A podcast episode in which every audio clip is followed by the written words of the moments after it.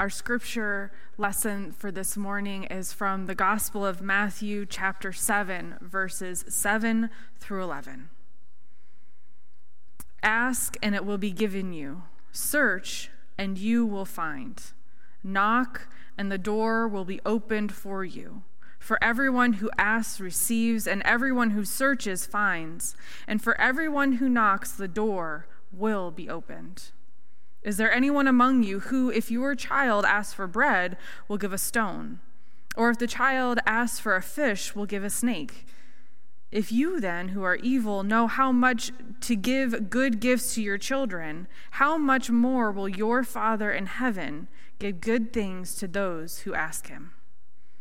May the Lord add his blessing to the reading of this word we are nearing the end of our study of Jesus' Sermon on the Mount, where Jesus explores what it looks like to follow him and to live in God's kingdom here on earth. We've learned that the kingdom Jesus describes is in many ways the opposite of how the world teaches us to live.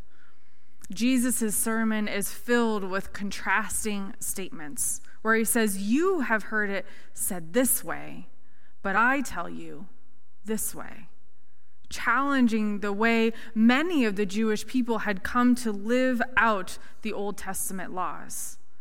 In his Sermon on the Mount, Jesus was inviting them to turn this upside down kingdom that we live in now into the kingdom of God, into this new way of doing things.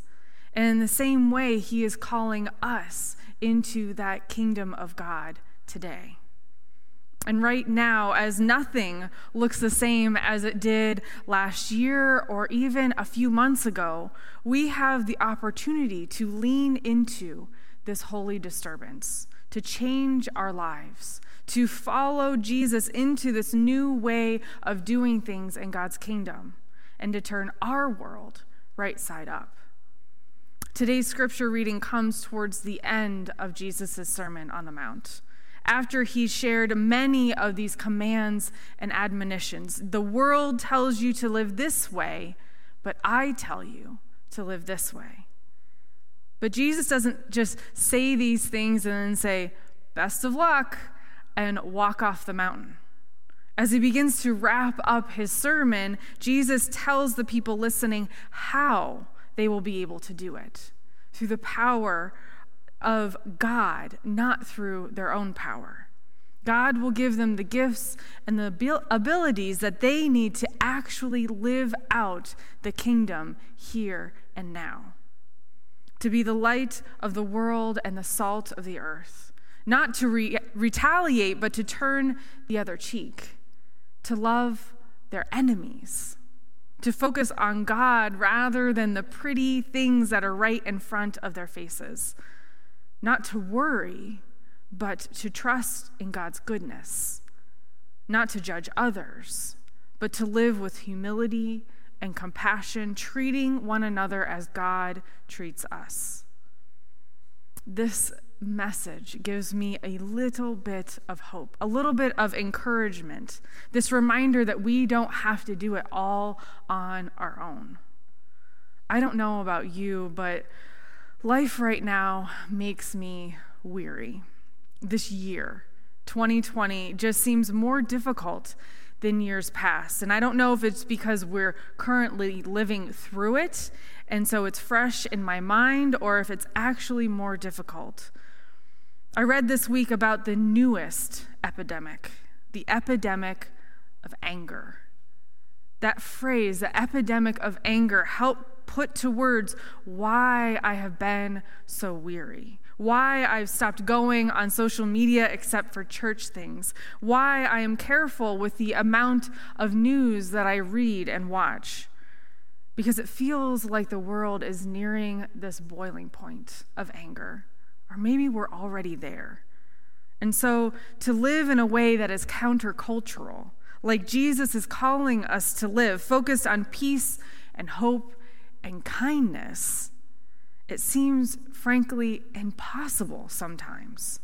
How do we live like this when we are being shouted at from every direction? But then we have today's scripture Ask, and it will be given to you. Seek, and you will find. Knock, and the door will be opened for you. Each one of these ask, seek, knock. These are ways that the Jewish people spoke about prayer, seeking out God's goodness, asking again and again for God to be present, knocking on that door that is right there in front of us. And Jesus assures us that he is providing the means for making this otherwise impossible task of living out the kingdom of God here and now. He's making that task possible by asking and seeking and knocking.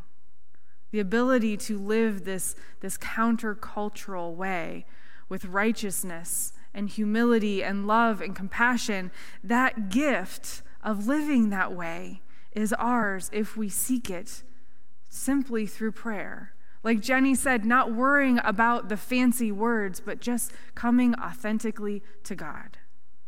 For everyone who asks receives, and everyone who searches finds, and for everyone who knocks, the door will be opened. No, we might not receive exactly what we wish for or what we want, but we will receive exactly what we need. We will receive the Spirit of God that will get us through any situation, guiding our tongues and our hearts so that we, in fact, might love our enemies and be the salt and the light for this world.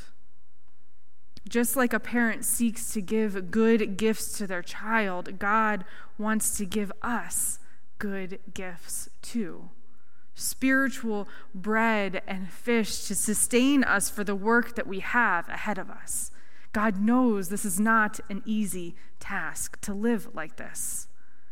And although we must ask for these things, it's not because God needs to be informed or, or God doesn't know what we need, but because we must recognize that we are in need.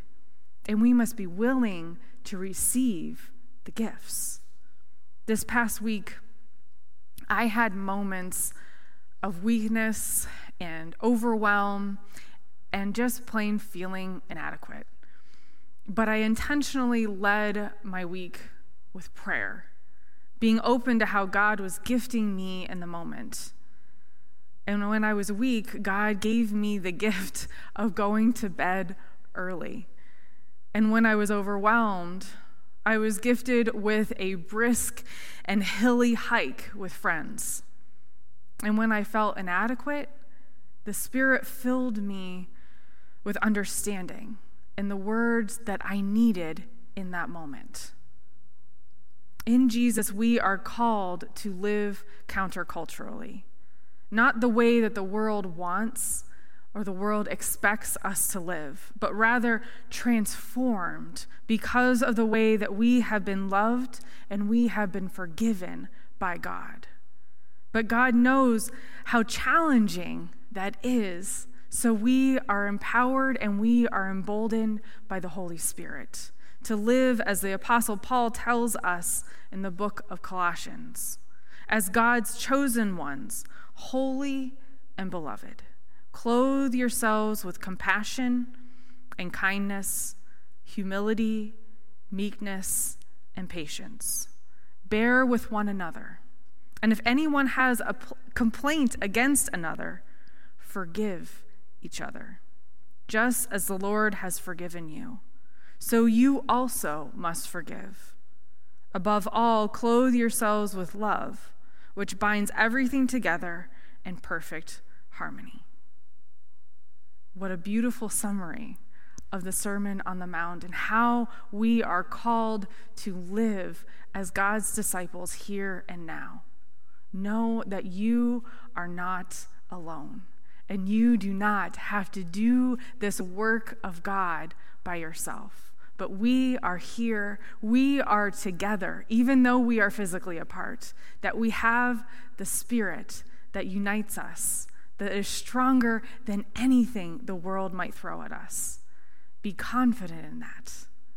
God is good. Glory to God. Amen.